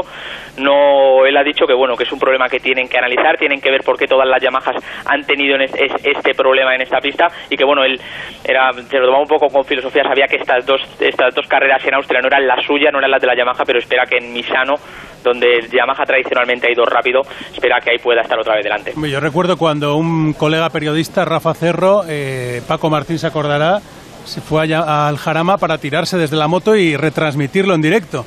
Sí, probar, quería probar, el- era un chaleco airbag y después yo me tiro a 100 por hora en la recta del jarama.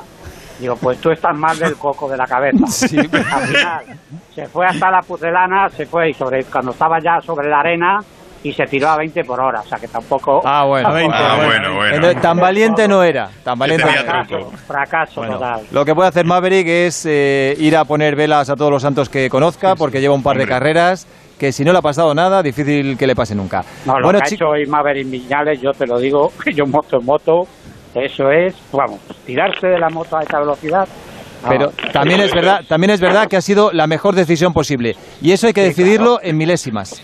Pero de todas formas, David, yo Y- creo que la respuesta es punto. alucinante, con perdón, sobre todo porque hace escasos, escasas fechas eh, Ismael Bonilla murió en el circuito de Sí. Jerez en la curva 1 al quedarse sin frenos. Entonces, eh, creo que ha sido una situación peligrosísima del que afortunadamente pues no le ha pasado nada, pero de no pasar miedo es que, en fin... Una eh, cosa es yo una avería alucino. y otra cosa es jugar con la vida de los pilotos, como ha Es que ocurrido en se, ha este tirado, caso. se ha tirado, se ha bajado de la moto en el asfalto todavía, o sea, que es que no ha sido ni siquiera en la pucelana, eh, donde hay la, la gravilla, o incluso las defensas, no, no, se ha tirado en pleno asfalto de la- al llegar al viraje, en el asfalto. O sea, que es que lo que ha hecho Viñales hoy ha sido yo, la verdad es que, vamos, Di- es una Dicen, locura. dicen que Mark sabe caerse, bueno, pues Maverick sabe tirarse.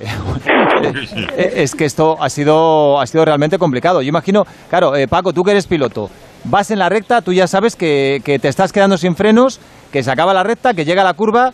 Eh, imagino que en cuestión de, de- de- de milésimas, de décimas de segundo, tienes que pensar en tirarte, cómo tirarte y de qué forma, ¿no? O sea, eso no- Claro. no, debe ser nada sencillo. Es que yo me he quedado sin freno, sobre todo el freno delantero, que yo lo que estoy, eh, eh, estoy intentando eh, pensar que el problema que están teniendo es, es del freno. Y cuando hablamos de freno, hablamos de freno delantero, que son el freno delantero es el que para la moto. El 80% y el 90% del esfuerzo en una frenada en moto es el freno delantero. Y yo una vez en una carrera me quedé sin freno de- delantero, pero pero porque era los circuitos de pueblo en, en, en- eh, fue en Jerez. Había balas de paja, pues yo lo que había, hice a la gente que estaba allí en la curva, porque era la curva izquierda, pues yo dije, oiga, se- háganme hueco, que yo no voy a. ¿Sabes? pero, pero vamos, que, que eso que ha hecho Viñales en el asfalto a 200 por hora, yo te lo digo, que vamos, vamos, a mí me ha dejado de piedra. Pues hemos estado haciendo dicho tiempo Víctor, para... Perdóname, David, que, que miró para atrás por si no venía nadie. O sea, que tuvo que. Vamos, que, que- que como dices tú, en, en- en cuestión de décimas de segundo tuvo que decidir, pero saber el tramo donde, donde hacerlo, ¿no? Lo ha hecho perfecto, lo ha hecho perfecto y, repito, ahora podemos escuchar al protagonista del día, Maverick Viñales. He sido cabezón, no quería entrar en boxes. Quería seguir, seguir y coger un punto, ¿no? Al, al punto que me he quedado sin frenos. Bueno, son tres, tres carreras que realmente teníamos una oportunidad buenísima para, para arrebatar un montón de puntos a Fabio.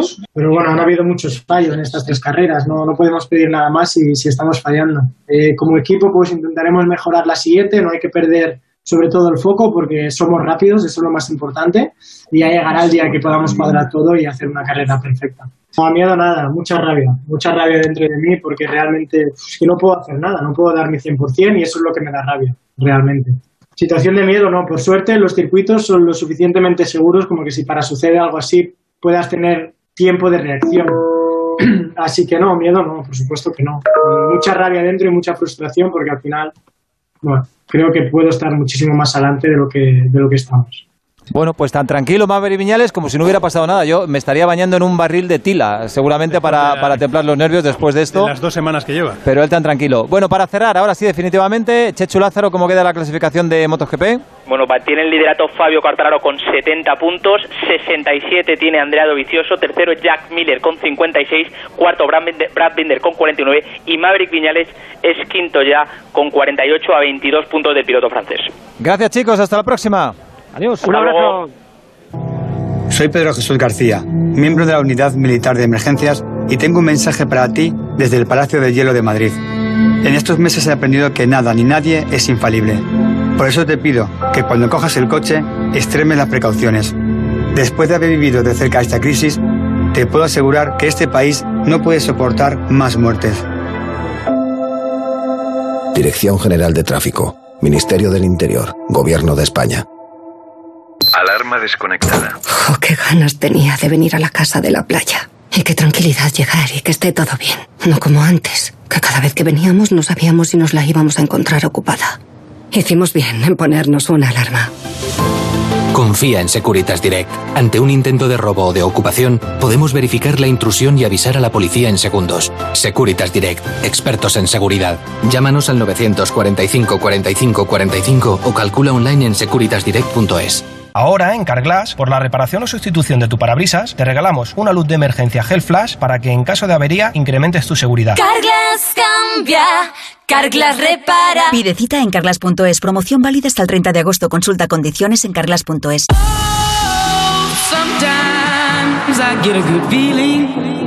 En Onda Cero, Radio Estadio del Motor.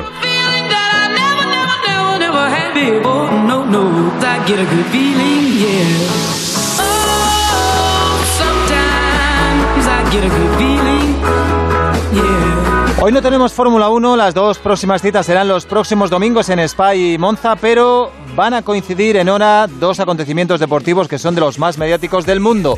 La final de la Champions, que empezará a las 9, y las 500 millas de Indianápolis, que lo harán media hora antes y durarán algo menos de tres horas. Normalmente esta prueba mítica se celebra en mayo y con 350.000 personas en el Indianapolis Motor Speedway, que es el recinto deportivo con más capacidad del mundo, pero esta vez va a ser en agosto y va a ser como se suponía con las gradas vacías. La verdad es que esta carrera está llena de simbología y de tradiciones de hace muchísimos años, como la leche que bebe el vencedor, el gigantesco trofeo de 162 centímetros de altura, los 33 coches de la parrilla, la Brickyard, que es la, la línea de meta, lo único que queda del circuito original de ladrillo, las 200 vueltas, y una de las frases más famosas del mundo del automovilismo, una frase que han pronunciado hasta presidentes de Estados Unidos como George Bush o Donald Trump, actores famosos como Gerard Butler, deportistas como Shaquille O'Neal, y que es un poco pues eh, como el chupinazo en los Sanfermines. Suena así. Drivers, start your engines.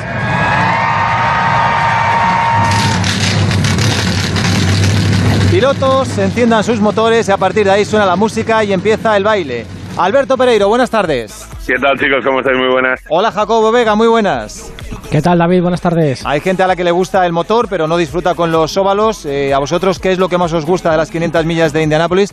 Que, bueno, traducido esto a kilómetros serían unos 804, 805 kilómetros más o menos. Jacobo, ¿a ti te gusta o no?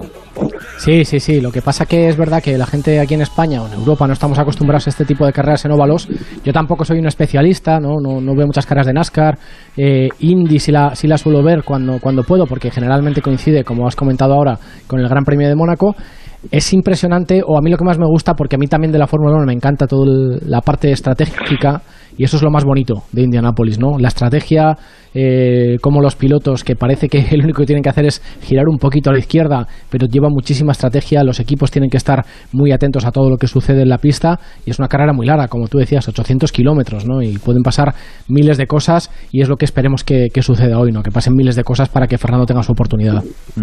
Pereiro, ¿qué es lo que más te gusta de las 500 millas? Bueno, yo reconozco que eh, cuando la contamos eh, hace unos años con el abandono de Fernando, eh, no fue un acontecimiento solo para nosotros, que nos gustan las dos ruedas y las cuatro ruedas, sino que creo para todo el mundo. Me acuerdo aquel día la expectación que generó en España, que todo el mundo sabía que a las seis de la tarde tenía que estar delante de un televisor y que algo más de las ocho y veinte, veinticinco, cuando Fernando se le paró aquel McLaren André Tionda, pues que nos llevamos todas las manos a la cabeza.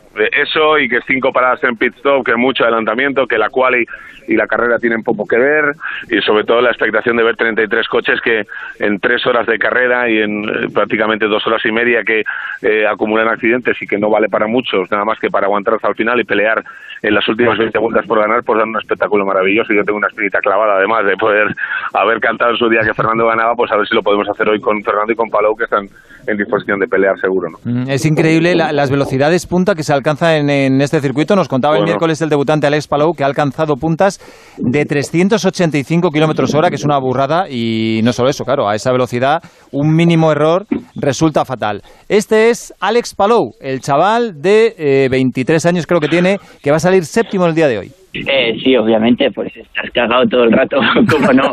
Lo único que, bueno, eh, este evento es, es, especial porque tienes eh, muchos entrenos. Eh, antes de la clasificación tienes tres días enteros de entreno y quieras o no, pues vas ganando confianza poco a poco y, en el momento de la clasificación pues ya, ya sabes cómo van a ir las cosas. Mm. Séptimo sale Palou, Alonso va a salir el 26. Lo que pasa que quizá en esta carrera, eh, Jacobo, Alberto, es más importante gestionar el tráfico y saber cuándo adelantar y las aproximaciones al muro que, que, la posición de salida realmente, ¿no? Sí, para Fernando, mira, es muy importante y para Fernando. Fíjate, justo delante de Fernando sale Simón Paguenó, ¿no? que aunque tenga nombre de ciclista... Es el que ganó el año pasado. Pues es el, el piloto que ganó el año pasado, efectivamente. Y sale justo delante de él, sale Tony Cannan también por ahí muy cerca, Helio Castroneves, eh, que también ha... Otro mítico, eh, sí. Es un Sí, piloto con muchos éxitos en, en la carrera, sale por detrás de Fernando. Estos pilotos, todos ellos necesitan que haya muchas interrupciones, muchos coches de seguridad, que es donde realmente puedes eh, tratar de, de adelantar posiciones, ¿no? Y como decía antes Pereiro, lo importante es las últimas 30, 20 vueltas estar en el grupo de delante y ir con la estrategia buena. Y Vamos, eso que solo te lo da el final de la carrera.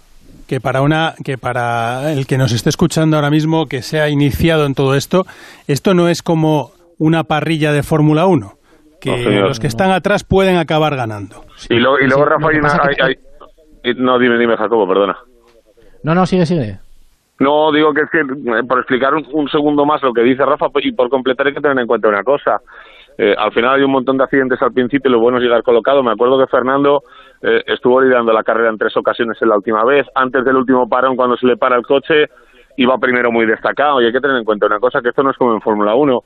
Eh, aquí, si hay parones, por mucho que tú vayas 25 o 30 segundos por delante, incluso si has doblado a pilotos, se van a volver a desdoblar. O sea, aquí no hay eh, ninguna norma que diga que eh, por mucho que tú le hayas ganado una vuelta a alguien, en el momento que hay un safety car, estamos en las mismas, se desdoblan y salen al final. Así que es evitar todo eso, es llegar a las últimas 20 vueltas bien y luego lo que comentabais antes y hemos dicho en los últimos días, el ritmo de carrera. Yo me acuerdo del año en el que Fernando no gana, que, que gana Takuma Sato en la última recta y que Castroneves estuvo envuelto en dos accidentes, uno de ellos brutal de Scott Dixon y le dio para llegar segundo al final y no ganó la carrera de casualidad. Pasa todos los años. Rossi ha ganado un año sin gasolina, entrando como pudo eh, en el año anterior a Fernando. Creo que hay que tener en cuenta todo eso y esperar, esperar hasta el final para atacar y estar entre los 10. y os digo una cosa Sí, de fíjate Alex una cosa Palou que, que comentaba, perdona, que comen- de, eh, eh, un poco complementando lo que comentaba ahora Pereiro, el año que el año que primer año que corre Fernando Alonso, Max Chilton que estuvo detrás toda la carrera, en el último relanzamiento estaba líder y por muy poquito no se pone ahí en el podio de la carrera, ¿no? Con lo cual hay que estar ahí siempre. Este año es verdad que hay dos factores que van a ser diferentes de cuando se hace la carrera en mayo. Eh, uno es el calor. Eh, hace muchísimo calor, con lo cual los neumáticos se van a degradar mucho más y esto es un factor a tener en cuenta. No van a poder ir tan rápido y hay que manejarlos muy bien. Y esto yo creo que va eh, o juega en favor de Fernando Alonso. Y otra cosa que este año es nueva es el tema del aeroscreen, ¿no? esta especie de cúpula como de caza que tienen este año los coches. Esto hace que, que los coches generen mucho más drag y que no, que, que no puedan, eh, digamos, eh, rodar tan juntos, ¿no? Van a tener muchos más problemas aerodinámicos, no van a poder ir tan bien como otros años, ¿no? Eh, lo han intentado solventar esto de alguna manera, poniendo un poco más de peso en la parte delantera del coche.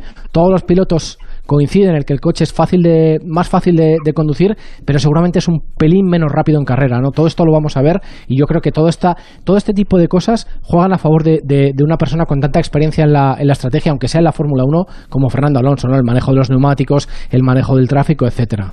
que solamente eh, solamente comentar una cosa de, de Alex Palou que es lo que iba a decir eh, que para mí es eh, espectacular lo que está haciendo Sí, señor. un piloto que eh, cuando saltó a monoplazas eh, mucha gente pues eh, le veía también como uno de los pilotos de más futuro y todos los pilotos cuando saltan a monoplazas eh, ponen el objeto el, el objeto de deseo en la Fórmula 1 y ha sabido reconducirse ha sabido irse a Asia ha sabido irse ahora a Estados Unidos y eso es una demostración de que el tema no se acaba en la Fórmula 1 sino que los pilotos buenos acaban consiguiendo reubicarse en, en, en otro sitio El respeto se gana. Sí, Fernando ya lo tiene que- desde hace mucho tiempo y, y Alex Palou se lo está ganando. Los dos, por cierto, se conocieron personalmente esta semana, les separan 16 años y no habían coincidido mucho, pero ambos tienen algo en común y es que eh, a los dos los tuteló y les dio la oportunidad en su momento el que yo llamo el Monchi de los pilotos, posiblemente el, el que, el que mejor ojo tiene para descubrir talentos y darles un empujón. Y además fue piloto de Fórmula 1, es director de equipos, vamos, que lo sabe todo esto. Adrián Campos, buenas tardes. Hola, buenas tardes. Bueno, mal no se te da lo de detectar el talento, ¿no? Después de 45 años cada fin de semana en carreras, pues los ves, los ves llegar, ¿no? Pero, pero bueno, yo me siento orgulloso de, de haber puesto mi granito de arena en los dos, que además los dos tienen un perfil bastante, bastante parecido y, y bueno, mm, he ayudado en lo que he podido y siempre, siempre ayudo en lo que en lo que puedo a todos los pilotos, vosotros lo sabéis. Mm, Por ti han pasado muchísimos pilotos durante estas décadas, eh, pilotos de éxito como Gené, como Fernando, como Antonio García y últimamente eh, Alex Palou. del Antonio ya- ganó ayer, ¿eh? Sí, sí, sí, sí. Sí. Mm, Por cierto, me estoy recordando que de, de Alex Palou eh, me hablaste hace como cuatro o cinco años aproximadamente o algo más. Me dijiste, es un fenómeno. Eh, lo conoces muy bien, eh, está sorprendiendo en Estados Unidos en, en su debut allí. Eh, ¿Qué destacarías de él? ¿Qué, qué te llama la atención? Para mí, eh, Alex es un, es un piloto, sobre todo de una vuelta. A una vuelta, yo creo que es, eh, hombre, lo puedes llamar imbatible, pero es de los, de los difíciles de batir. Y, eh, y bueno, ahora en este momento yo creo que, que está madurando. De hecho, fue eh, su primera carrera en monoplazas la ganó, eh, como Fernando. Eh, ahora Vidales también ha, arrasado en su primera en su primera carrera de monoplazas. Son gente que tienen algo, que tienen algo especial y que y que poco a poco, pues como habéis dicho antes, se van se van ubicando y, y acaban siendo pilotos profesionales y, y, todos ellos pues parte de, la historia del automovilismo español. Entonces, pues bueno, yo hoy tengo tengo muchas muchas ganas de ver de ver a Palou porque eh, yo sinceramente pues pues soy como vosotros, ¿no? De- del automovilismo tradicional, del, del automovilismo de, de Europa, que como salen pues eh, es muy difícil que pasen cosas pero yo las 500 millas, no las 500, pero las 200 la- las he sufrido como padre y, eh, y la verdad una carrera tan larga y a una media tan alta de más de 320, 330 por hora de media es, eh, yo creo que es un poco, digamos, las carreras más parecidas al motociclismo, ¿no? Donde, donde el peligro se siente como lo sentía yo cuando, cuando corría en Fórmula 1 y, eh, y es eso, que te pones el, el mono y, y no sabes qué va a pasar, ¿no? Es, eh, es algo que, que va intrínseco en las carreras, pero que en Indianápolis se huele, ¿no? Se palpa, se palpa el peligro y, y, eh, y yo creo que por eso las 500 millas de Indianápolis es, es tan importante, ¿no? En, en el mundo del automovilismo. Adrián, eh, ¿es más, eh, digamos, fácil conseguir llegar a, competir en Estados Unidos, eh, pues por ejemplo aquí o en la NASCAR, eh, encontrar financiación, encontrar un camino que, que- que en Europa ahora mismo con, bueno, en el- no, a nivel mundial, ¿no? Pero que en la Fórmula 1 eh, llegar a abrirte hueco y sostenerte, porque al final financieramente es complicadísimo todo. No, yo, yo creo que, que el piloto bueno acaba, acaba encontrando la, la oportunidad, pero, pero hay que ser muy bueno. Y, eh, y normalmente siempre hay gente como yo que, trata de, de, ayudar a esos, pilotos eh, eh, con, talento, ¿no? Que, los ves eh, que claramente cuando se suben pues marcan la diferencia y, eh, y ellos poco a poco pues pues van haciendo su camino, van demostrando cada vez que se suben. Es lo mismo que en mi época. En mi época no se podía entrenar, no se podían hacer kilómetros, te subías, ibas bien o no ibas bien. Y, estos pilotos con muchas eh, eh, con, menos kilómetros, con muchas menos cosas que, que tienen otros, pues lo hacen mejor. Y eso pues se ve y la gente que está en el mundo de las carreras, todos sabemos las oportunidades de cada uno y, y cómo aprovechan cada oportunidad que tienen, ¿no? Y, eh, y siempre siempre hay eh, sitios en los que en los que acaban acaban entrando. Obviamente en Estados Unidos eh, no es más fácil que aquí, pero por ejemplo el caso de Palou pues eh, pues ha sido Honda no Palou se fue a correr a a Japón. Eh, allí llegó Honda eh, se, se lo pusieron debajo de las alas de Honda y Honda pues le ha ido dando las oportunidades porque él las merecía no entonces pues bueno ahora está corriendo en Indy lo va a hacer bien y seguramente se asentará en, en el campeonato americano y yo creo que será uno de los pilotos de futuro allí y, lo que sí que está claro es que los pilotos tienen más recorrido porque se retiran mucho más tarde en Estados Unidos que en Europa. El automovilismo en Estados Unidos es mucho más familiar, es mucho más de, de, de cercanía y cuando, cuando un jefe de equipo eh, se encariña con un piloto, pues lo tiene siempre, ¿no? Entonces es, es, distinto, pero pero al final es, es lo mismo, ¿no? Yo creo que, que los pilotos buenos acaban acaban encontrando su sitio sin ir más lejos. Antonio García, Antonio García eh, hoy en Estados Unidos es es un fuera de serie, eh, Corvette lo tiene ahí y es un, es un gran profesional, encontró su sitio en, el mundo de la resistencia y bueno, ha ganado ya tres veces Le Mans, ha ganado otras tres veces en las 24 horas de Daytona y sigue ganando carreras, ¿no? No, y perdona, de Antonio, eh, lo hemos hablado con él muchas veces, ha demostrado que hay vida más allá de la Fórmula 1 y además que te puedes hacer un nombre importante como se ha hecho él en Estados Unidos. Tú en su día eh, le diste muchos consejos a Fernando, también Antonio, y ahora estás hablando con Palou que los necesita bastante más.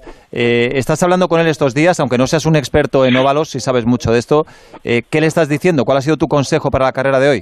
No, yo no, hablo no he hablado mucho con él, he hablado he hablado una vez después de, la calificación de la calificación y, eh, ya te digo, ahí en, en Estados Unidos sobre todo en las carreras de óvalos, ellos tienen muchísima gente con muchísima experiencia, tienen gente para para las estrategias, tienen los spotters, que es algo que, aquí no se conoce, pero que, hay que hacerles caso porque son tus ojos, te van diciendo hacia arriba, hacia abajo, tienes uno a la derecha, tienes uno a la izquierda y, y, tienen, tienen mucha gente con, con, muchísima experiencia que les, les dice absolutamente todo. Yo estoy seguro que, que Fernando habrá pensado las mil estrategias que pueda tener para, para estar lo antes posible delante por luchar por la victoria. Y Alex eh, con menos experiencia pero pero tiene gente al lado que, que se las estará diciendo continuamente estará diciendo si pasa esto hay que hacer esto si pasa aquello hay que hacer lo otro si pasa aquello es una carrera de muchísima concentración y, eh, y estar concentrado durante casi tres horas eh, a 350 de media eh, no es fácil, no es fácil. Yo creo que, que toda la gente que vaya a estar esta tarde viendo la carrera, que va a haber mucha gente, eh, yo creo que tienen que darle el valor que, que merecen todos los pilotos, ¿no? Porque eh, aparte de que se están jugando la vida de verdad, tienen muchísimas cosas en las que pensar y bueno, al final es de cómo vayas haciendo cada cosa que haces tiene un resultado, ¿no? Y, y el, el poder acertar en, en, todos los pasos que des durante la carrera para que al final, como decís vosotros, en las últimas 20-25 vueltas estés en posición de poder luchar por la carrera es lo más importante. Adrián, eh, quiero terminar con una curiosidad, no, es, no sé si es intentar meterte un gol, pero si es así seguro que, que lo paras bien. Eh, llevas tiempo enfrascado en volver a la Fórmula 1 con un equipo español, habéis hablado mucho con Liberty y tenéis o teníais un proyecto muy avanzado. La idea era entrar con las nuevas reglas en 2021, ahora será 2022. ¿Cómo va eso? No me metes el gol. no, a ver, eh, yo he tomado una decisión eh, con respecto a, a Campo Racing. nosotros vamos a crecer hacia abajo eh, nuestra filosofía ha sido siempre la de, aportar grandes pilotos al mundo del automovilismo y, eh, seguramente pues participaremos en, el, en la Fórmula 4 española eh, para, para eso, para ir, no, están, no estar solo en la F3 y en la F2, ¿no? Yo creo que más abajo hace, hace falta y, y, estoy en ello. El tema de, de lo de la Fórmula 1, evidentemente es un tema Mm, de, patrocinios, de inversiones, de inversores, de, gente que puedas tener alrededor que quiera hacerlo. Nosotros podemos hacerlo, pero pero con el COVID que, ha complicado mucho las cosas y afortunadamente las carreras están yendo bien y ah, tanto Liberty como la FIA han sabido sacar las carreras adelante yo creo que muy bien porque nos tienen en, burbujas eh, se ha demostrado que, que hay muy pocos prácticamente eh, creo que ha habido un contagio que era Checo Pérez y, eh, y, están salvando la situación muy bien, pero pero la situación económica hace que el, que el COVID sea un gran protagonista y el hecho de que lo hayan alargado al 22, pues bueno, da un poco de aire, pero yo sinceramente en este momento como, como he dicho siempre, a mi edad no, voy a dar no voy a dar pasos que, de los que no esté absolutamente convencido y si el momento llega y vale la pena, por supuesto lo daré, pero si no, eh, yo creo que me puedo morir o retirar o, lo que sea, ¿no? Eh, eh, orgulloso de todo lo que he hecho y, y bueno, si llega la oportunidad, pues y es buena y está bien eh, bien planteada, pues, pues la tomaremos y si no, pues eh, no pasa absolutamente nada. Pues ojalá salga bien. Adrián, un abrazo muy fuerte y que nos entretengamos mucho esta noche viendo la carrera. Nos divirtamos mucho y no pase nada. Eso es. Un abrazo, muchas gracias. Gracias a vosotros. Rápido, antes del consejo que nos tiene que dar Jacobo, y también tenemos a Pipo ahí esperando, eh, un favorito para la carrera, esto sí que es impredecible, pero bueno, eh, si tuvieras que poner 10 euritos por alguien, Pereiro, ¿por quién sería? Le pondría 6 a Sato y 4 a Fernando. ¿Tú, Jacobo? Yo le pondría 5 a Palou y 5 a Fernando. Bien, está. Déjame que diga una cosa, porque antes eh, hemos hablado de lo que necesita Fernando para que tener una carrera con posibilidades de ganar. Lo que necesita Palou es completamente lo contrario, que haya pocas interrupciones porque él sale delante y está en el grupo de delante y que haya las menores interrupciones posibles y que le pillen siempre con estrategia coordinada, ¿no? Eso es lo importante para él. Bueno, pues ya que te pones a dar consejos, danos uno que nos gusta a todos. Oh, uno bueno, venga. Bueno. Venga, uno bueno, porque sabes que hay un deporte que mueve más afición que el Fórmula, perdón, que la Fórmula 1, el fútbol baloncesto y hasta que la IndyCar juntos. Y este deporte se llama viajar y levanta auténticas pasiones. Y en Viajes El Corte Inglés tienen viajes a los mejores destinos con un servicio fantástico, garantía, calidad, sin gastos de cancelación, vamos, inmejorables. ¿Que te apetece playita? Pues te ofrecen destinos de costa a precios la más de interesantes, que prefieres la tranquilidad de un pueblecito, ponen a tu disposición una montaña de destinos rurales. Y si se te antoja una isla, pues tienen auténticos tesoros, con la calidad de siempre, pero a precios como nunca y con pago en tres meses con tu tarjeta de compra del Corte Inglés. Viajes el Corte Inglés siempre a tu lado. Financiación ofrecida por Financiera el Corte Inglés y sujeta a su aprobación. Consulta las condiciones en Viajes el Corte Inglés. Pues hay que seguir siempre los consejos de Jacobo Vega. Esta noche a partir de las ocho y media contamos lo que pasa en Indianápolis. Hasta luego, Jacobo, Pereiro. Un, Un abrazo, un abrazo a todos. Hasta luego. Es que Pipo siempre sigue sus consejos. Pipo, hombre, Pipo lo que tiene que hacer ahora es vuelta rápida. Pipo le ha cambiado la cara, porque hoy teníamos rally en Ferrol, rally en Estonia y tienes que hacer vuelta rápida. Pipo, ¿qué ha pasado? Pues vuelta rápida. Ayer en Ferrol, segunda victoria en dos carreras de Pepe López, pero de nuevo se ha vivido un emocionantísimo rally eh, por la pelea que han mantenido Pepe frente a Cohete Suárez. Vamos a tener un año muy divertido porque dos rallies y, y dos rallies que se han decidido en el último metro en una pelea. Eh, eh, la verdad es que la afición ha disfrutado de lo lindo. Y en Estonia, 161 días después de que se cortara el Mundial abruptamente en marzo en el Rally de México, que recordar que se cortó porque había estallado la pandemia a nivel mundial, han vuelto a enfrentarse, se están volviendo a enfrentar los pilotos, los mejores, los primeros espadas del Mundial, y, en un rally preparatorio para la que será la reentré del Mundial también en Estonia el primer fin de semana de septiembre. Se han disputado seis de los, de los ocho tramos que, que tiene la prueba y Tana que está dando un vapuleo en, en su casa a todos los demás, ya que ha ganado cinco de estos seis tramos, eh, a falta de dos especiales le aventaja por 9,5 a Robampera y por 22,7 a Oyer, que son segundo y tercero. Perfecto, muchas gracias, Pipo. Hasta luego. Un abrazo. Y esta noche, gran noche en Radio Estadio con fútbol de primera, fútbol de Champions y con las 500 millas de Indianápolis. Que nadie se lo pierda. Hasta luego, Esteba. Chao, chao David.